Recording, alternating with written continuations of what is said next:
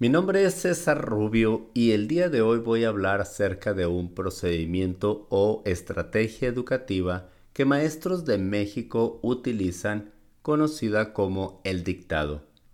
El dictado es un procedimiento que de manera natural y en muchos de los casos profesores de México realizan durante casi todas sus actividades educativas diarias.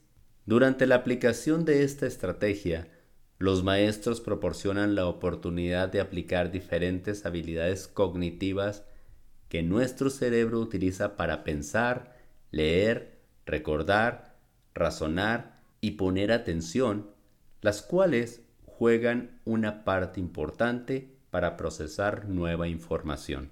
Durante el dictado, el alumno utiliza habilidades de escuchar, leer, escribir, razonar y procesar información a la vez que construye conocimientos académicos y el uso de la lengua correctamente teniendo al maestro como modelo.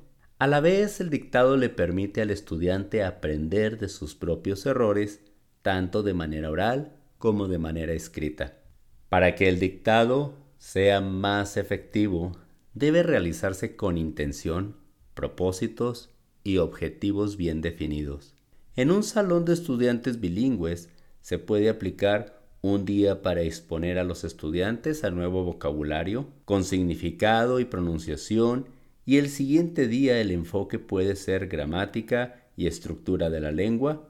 El dictado como lección debe durar de 10 a 15 minutos y aplicar el procedimiento sin que sea una lección específica durante las asignaturas. Durante el procedimiento del dictado, el profesor debe preparar cuál es la oración o párrafo que se realizará durante la semana, buscando y analizando los estándares y objetivos de aprendizaje que aplicará cada día.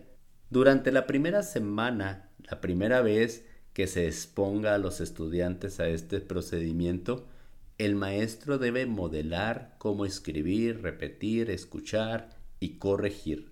Las siguientes semanas repetir el proceso hasta que los alumnos se familiaricen con el dictado, incrementando a la vez el nivel de complejidad del texto. Una vez elegido el párrafo, los estándares y los objetivos a cubrir, estos son los pasos a seguir. Paso 1. El profesor lee en voz alta la oración o el párrafo que se aplicará durante la semana. Paso 2.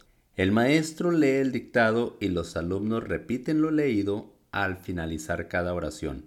Si el nivel es bajo, entonces lee cada palabra mientras los alumnos repiten la palabra. Paso 3. Escritura del dictado. Durante este procedimiento es importante que el estudiante utilice una pluma. El maestro inicia el dictado diciendo primera palabra o primera oración. Se lee la palabra o la oración, los alumnos la repiten en voz alta, luego se les da tiempo para escribirla. El maestro repite una vez la palabra o la oración. El maestro se puede sentir tentado a repetir en más de dos ocasiones. Sin embargo, la debe repetir solo una vez para desarrollar en los estudiantes la retención de información. Paso 4. Cuando la oración termina, decir fin de la oración para que los estudiantes escriban el punto final. Paso 5. El maestro escribe el dictado en el pizarrón. En esta parte es donde el profesor aplica la lección del día. Mientras el maestro escribe, los alumnos corregirán sus errores con lápiz en la línea que fueron dejando al momento de ir escribiendo.